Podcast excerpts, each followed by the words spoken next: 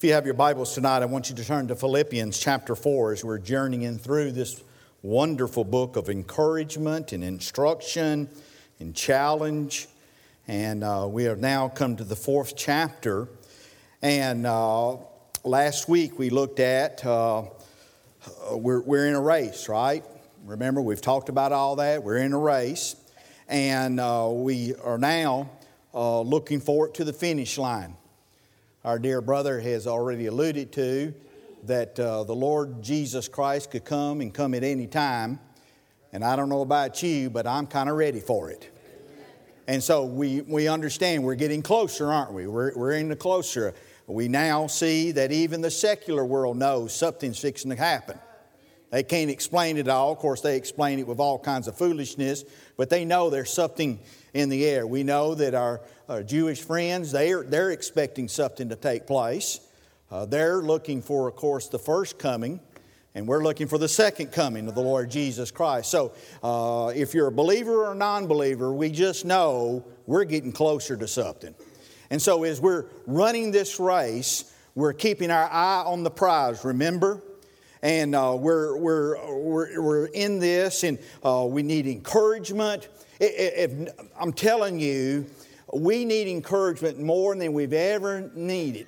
Not because of what's going on within us, but because we're getting closer and closer to the time. And there's a lot of people who have not heard the gospel. There's a lot of people that are lost and dying and going to hell. And I'm telling you, folks, it's time for us to roll up our sleeves, start digging our wells, start building our wall, and start running the race because Jesus is coming and He's coming soon. So, with that understanding, I want you to turn to Philippians chapter 4.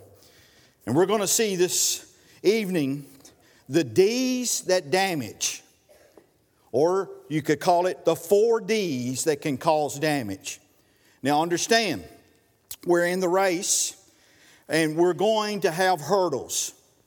Satan's doing everything he can to mess our race up. He's doing everything he can to help us to get discouraged. He's doing everything he can to get us tripped up. He's doing everything he can that can cause division. We see all of that taking place. And you just go ahead, sum it to it. All that's taking place is all orchestrated from the Satan and his demonic forces. And they want us to see it. They want us to see us not finish. They want us to fall. They want us to go away. But we have a race to run, and you need to make a commitment. I need to make a commitment that we are in it to finish it. Amen. By the way, the Lord Jesus has already finished it. Amen. We're just going to want to be able to attain the prize that's been set before us. So with that thought, in Philippians chapter 4, here's what Paul says, therefore, remember we always ask the question, what's that therefore? The therefore is because of what has transpired in the last chapter that we looked. Okay? So we're in the race. We got our eyes on the prize.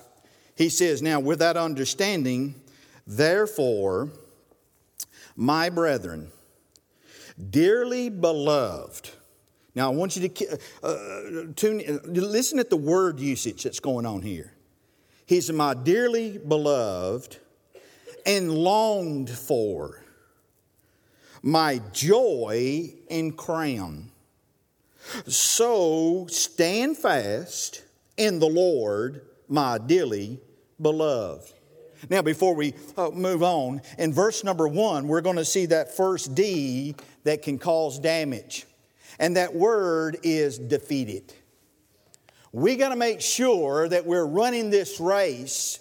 We got to make sure that we're staying on course. We need to make sure we're playing by the rules. Why? Because if we take our eyes off the author and finisher of our faith, we're going to be defeated. Amen. By the way, that's what Satan wants us to take place. He wants us to be defeated.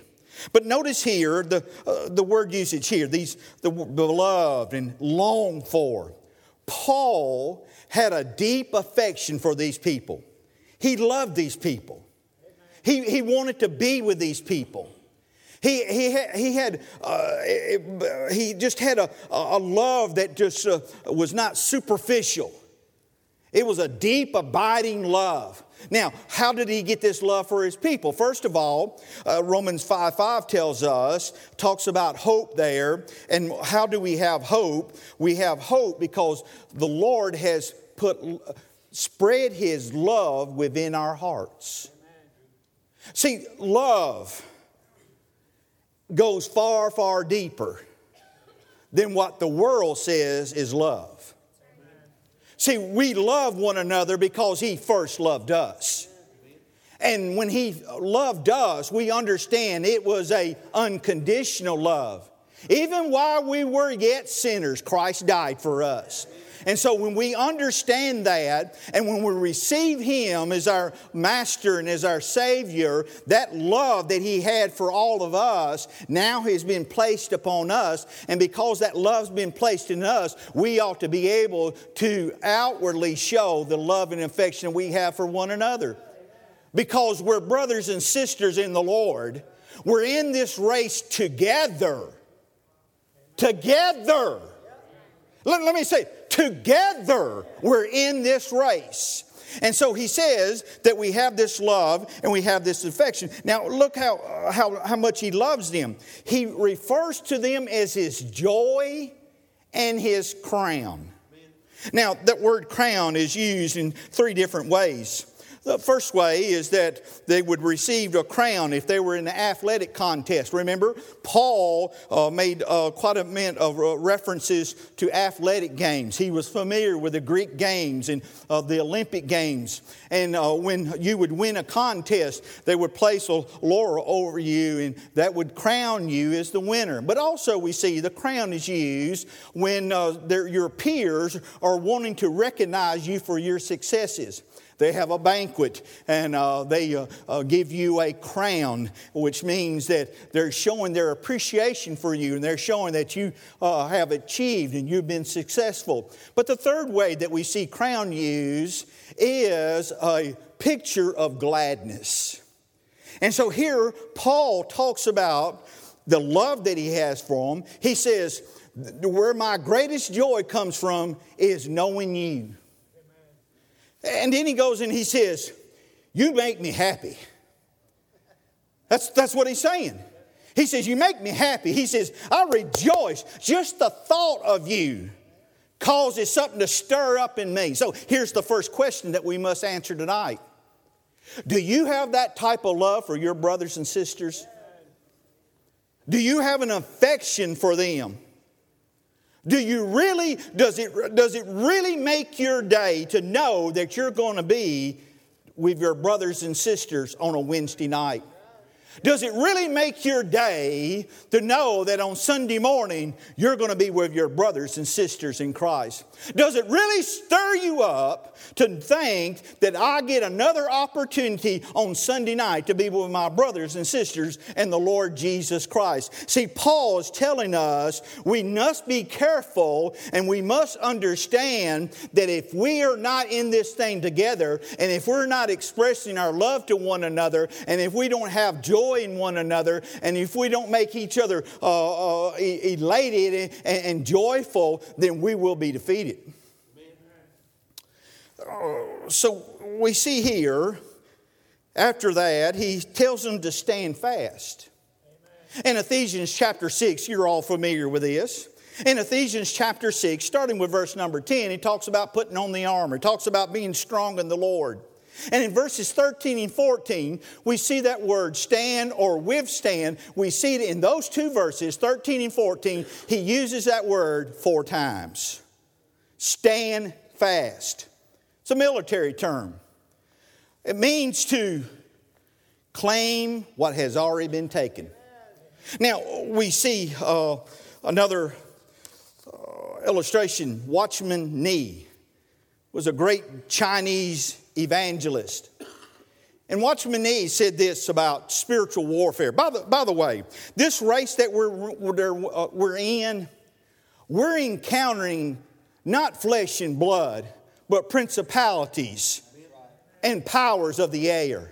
Satan is throwing everything he can. And so as we're running this race together, he says we must stand fast. Watchman Nee explained it this way. He says when you're dealing with spiritual warfare, you can deal it in two different ways. First of all, you can deal it with offensive warfare. That means that you do not have, so you go fight for it. Amen. By the way, Jesus Christ fought our war offensively. Amen. Because when He went to Calvary, He claimed our victory. Amen? And so we don't have to fight for our freedom and our victory. We're fighting from it. And so here we see, offensively speaking, but that's not where we're talking about here. It's talking about that we are to be defensive. That means that we're not having a fight for it. It's already been taken care of. But we are supposed to, my granddaddy would say it like this, hunker down, boys, hunker down. We are supposed to go ahead and claim this belongs to the Lord Jesus Christ. This is His church. This is my brothers and sisters. And we are on the winning team. And we don't have to fight for it. We just stand, but we must stand fast. But not only does he stop there and helps us to understand about standing fast, but we also see if we do not stand fast, then verses 2 and 3. Now, you're still in Philippians. Look at verses 2 and 3. Y'all with me? And he says, "Now beseech." Now these two ladies, I don't know anything about. Well, I know something about them because of the meaning of their name, but I don't know if they were really thrilled about the names they got. Now we've had some babies born here lately in the church. Had some little girls. None of these names popped up. Now, I always mispronounce them, but Rebecca told me this, my sweet daughter. She says, "Daddy, just say it real fast. They won't know."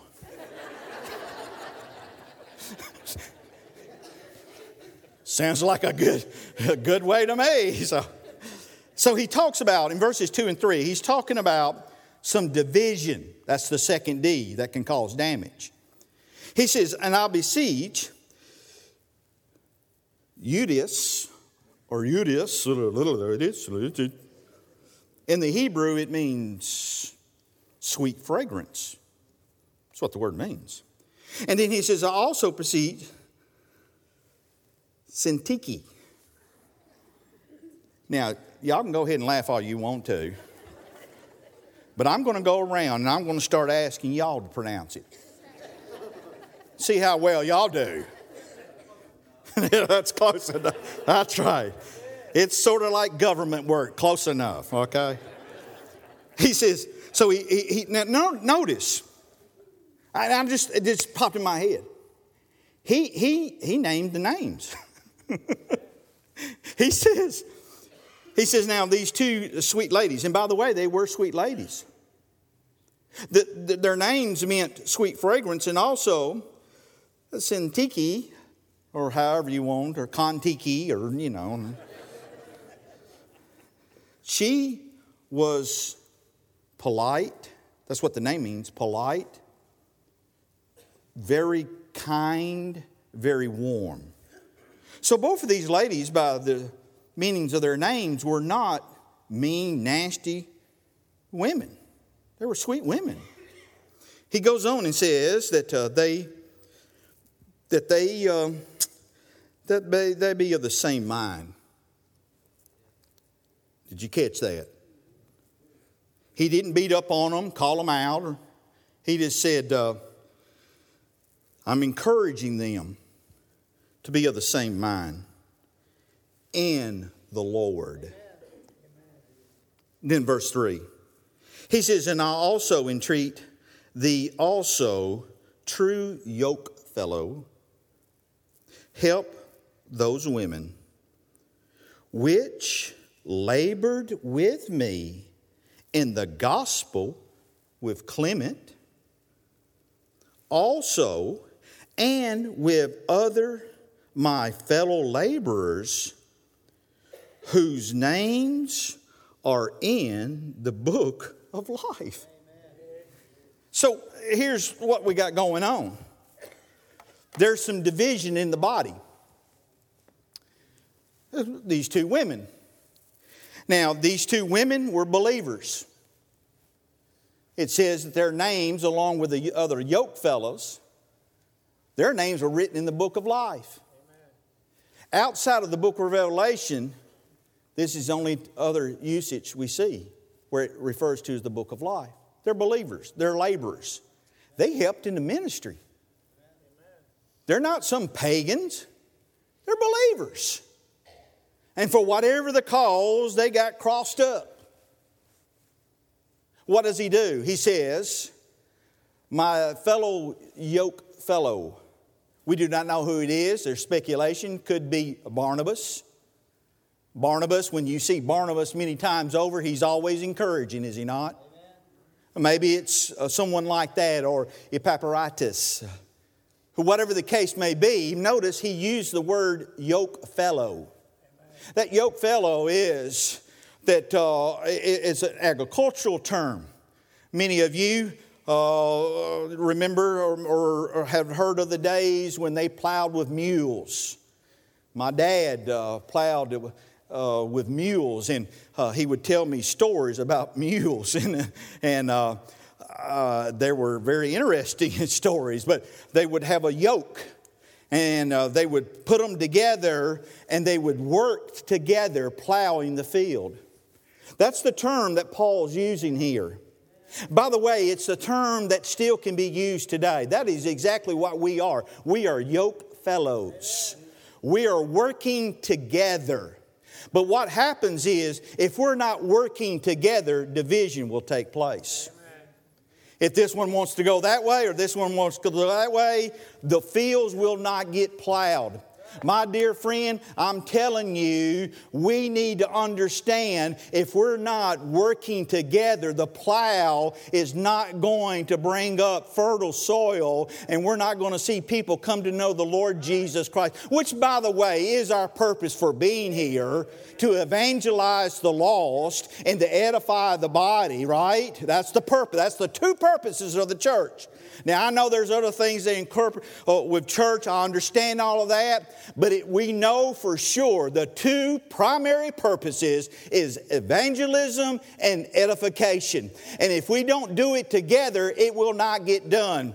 And so here he says, and refers to them, and he calls in these yoke fellows. But I want you to not only look at the division, I want you to look in Philippians chapter 1. Look at Philippians chapter 1, verse number 27 very quickly. I'm going to paraphrase, but I want you to see it in your Bibles. He says, stand fast. Is that what he says? This is okay. You can... It's okay. Okay, thank you. Why is this so hard? Okay, so it says stand fast. Now, have we not seen this word before? We see it in Ephesians at least 4 times, right? What does it mean? It means that we are to stand fast. We are to claim what has already been won, right? Okay, now in the text in Philippians, it says, stand fast. Now notice he says, how do you stand fast? By being in one spirit, right? One spirit. But by the way, we usually don't have any problems with the one spirit. We all know that we came by the way of the cross, right? We all know that we got saved the same way, by grace, through His wonderful, marvelous grace. We were saved, okay? That's not where we'll start having some differences. Here's where division will start to eat in. He says, we are to stand fast in one spirit and in one mind. A double-minded man is unstable, the Bible says. Right? Okay, what's this? And so we're standing fast. One spirit. We all got there. We're all on equal playing ground, right? But here's where we have problems with the one mind. The Bible says we are to have the mind of Christ. I'm telling you, there's a lot of problems that can be taken care of if we just have the mind of Christ. Are y'all? I'm telling you the truth tonight.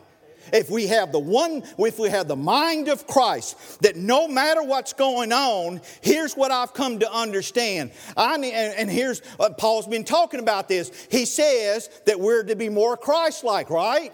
He says you're maturing in your faith to be more Christ-like. And so whatever comes in, maybe if I have a difference with someone, if we're not careful, division starts to take in. But you know what? We can take care of a lot of problems when both parties involved, or however many parties are involved, that we just have this mindset. I want to be more Christ-like in this thing. Amen.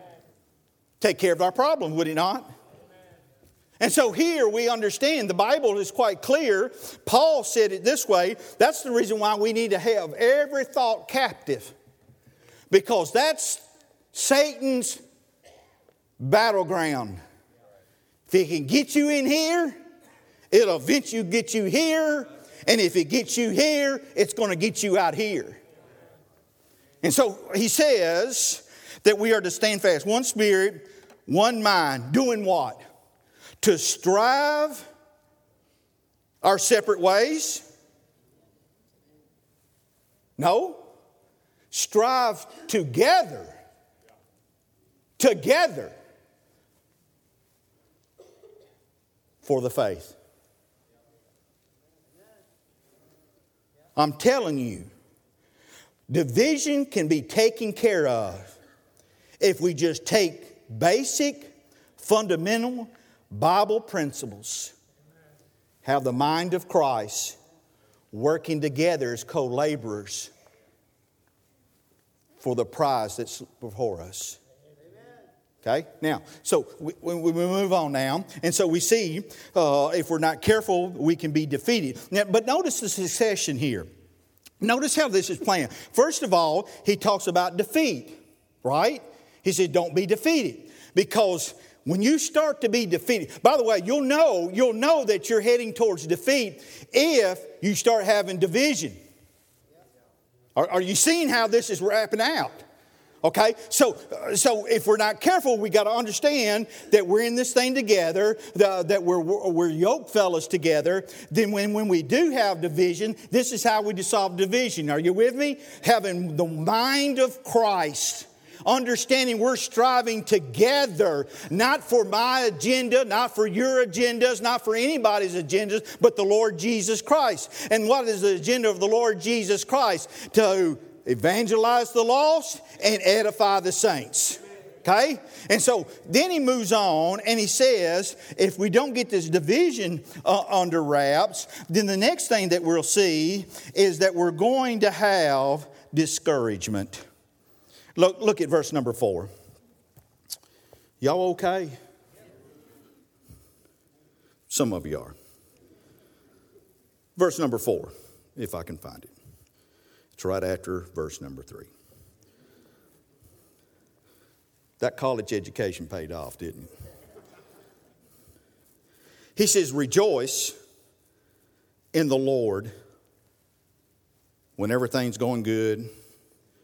When everybody's happy, everybody's smiling at one another, everybody's sending those sweet little texts that has the smiley faces on them. No, that's not what it says. It says, rejoice in the Lord always. And again, I say, rejoice. Now, all right, we're running this race. We're in it together. We have the mind of Christ. We're yoke fellas. And we have only one purpose and one thing that's on our minds. Finishing for the glory of our Lord and Savior Jesus Christ. Okay? So now he says, if you don't watch it, defeat starts setting in. And when you're defeated, then you're going to be divided. But then if you become divided, you're going to be discouraged. you're going to be discouraged. Because as we're running this race, we understand that not everything's hunky-dory and not everything's a rose garden. Not everything's where you wake up in the morning and you're smelling the coffee and the sun's shining and you're thinking, oh, this is a wonderful day. There's some days you're going to say, instead of good morning, oh, Lord, it's morning. And where's my coffee? And then you're grumpy and you're hateful and you're saying, I don't know why I have to go back down there. You mean, well, I don't want to go to that church. I don't want to go back to church. I don't want to go back to church. It reminds me of a man and his wife, and he was one Sunday morning and running late, and she says, honey, she said, hurry up. We got to get ready. We got to go to church. And he says, I'm not going today. She says, well, why not? He says, because nobody down there likes me. They talk about me. They're texting about me. They just don't like me. I'm not going. She says, you got to go. And he says, give me one good reason. She said, you're the pastor. There's some days like that. What do you mean? You're on staff. You got to show up. But there's days when we just don't feel like showing up. But I'm telling you, even in those days, the Bible tells us, Paul's encouraging, rejoice. Now, why are we rejoicing? We can rejoice when we take our eyes off the circumstances and put them back on the Lord Jesus Christ. All right? Now, here's a verse. I found this verse. I love this verse. I want you to turn to Philippians. Look at chapter number 1. Look at verse number 4. He says, always, rejoice always. Now, how can you rejoice always? In Philippians 1:4, it says you can rejoice always because you're always praying. Y'all didn't get that. You can rejoice when you're praying. Y'all still didn't get it. You can rejoice always if you're always praying. So then he goes on, but here's the verse I came across. I love this verse. It's in Habakkuk. Don't worry about turning there because half of you won't find it. Habakkuk chapter 3, verses 17 through 18. And I'm paraphrasing here. Habakkuk, it says, when the figs are not blossomed, and when the grapes are not growing on the vines, and when the olive trees are not producing, and when the crops are all dried up in the fields, and when the flock is gone. Now understand the context here. He's talking about his whole life is gone. There's no food. There's no way to make a living. He's lost everything, okay? The stock market has crashed. He's lost his 401k. The retirement's gone. The house is gone. Foreclosures are setting in. He says, when it's all gone, rejoice. Amen. But how can you do that? Keep on reading Habakkuk. It says, I can rejoice because He's the God of my salvation. Amen. Isn't that good? When it's all gone, you still got Jesus. And so here, we might say, you know, I don't understand how this is going to come out. I just don't understand. I'm tired of running. I'm tired of having to stop and get first aid because my knees are all battered and bruised. I'm done all. I just want to quit. You can't quit. And by the way, if you pray, it's amazing if you're praying how better things start looking. By the way, you got somebody that you have an offense against. Somebody that you just hadn't seen eye to eye. I found this out, personally speaking. I'm not going to tell you who it was or anything like that, and I'm not going to give you all the details. But I started praying for them. It's amazing to me how they started getting their act together. Some of y'all's prayed that same prayer, hadn't you? Folks, I'm telling you, prayer, remember building the wall, what's the first thing that Nehemiah did? Got down on his knees. He got down on his knees. Listen, folks, could it be that's what this church needs to be doing, not trying to figure out all the other stuff, but we just need to get on our knees with one accord, with one mind, and understanding that I want to be more Christ-like. Don't pray for the ones next to you. I mean, I'm not saying to ever pray up, but I'm saying pray for you. Pray, Lord, I want to be more Christ-like. I want to rise above. I'm tired of being status quo. I'm tired of being an average Christian. I'm tired of putting my life in different compartments as we talked about. I just want to be more Christ-like. I'm telling you, without a shadow of a doubt, if we really got serious and if we really prayed like that and we continue to pray like that and we continue to pray like that, Lord, I want to be more Christ-like. I want to be more Christ-like. I want to be more Christ-like. I'm telling you, we will see God move. He will manifest Himself. Because the Bible says He inhabits the praise of His people. Folks, this is not praising personalities. This is praising King of Kings, Lord of Lords, the one who spoke the universe into existence, the one who came down out of the portals of heaven and knocked on my heart's door and came into my life, and I've never been the same before. I praise Him for what He's done. I want to be more like Jesus. I'm telling you, if we had that same mindset, we would see things happen that we couldn't explain. But then he goes on. Look at verse number 5. And as you turn into verse number 5, we're going to see. But before we get to that, I want Nehemiah. We've been talking about Nehemiah. In Nehemiah chapter 8, verse number 10, he said, now remember, Nehemiah's building the walls. We're going to look a bit later on about all the problems that he encountered by building the wall. So we're coming to the latter part of Nehemiah's story. And he says, the joy of the Lord is my strength. The joy of the Lord is my strength. People say, well, Brother Mike, you're always kind of chipper, you know, and don't seem think like things bother you. Just come spend a night at my house and you'll have a different opinion of me.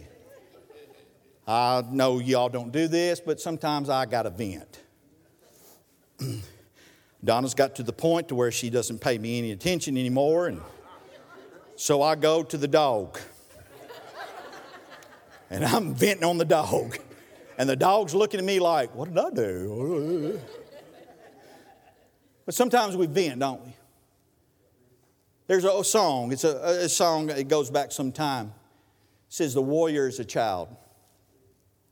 It talks about this girl singing, everybody saying, oh, man, you got it together. And no, man, I know you're going through difficulty, but you've always seemed to be always cheerful like that. And in the song, she says, you don't understand.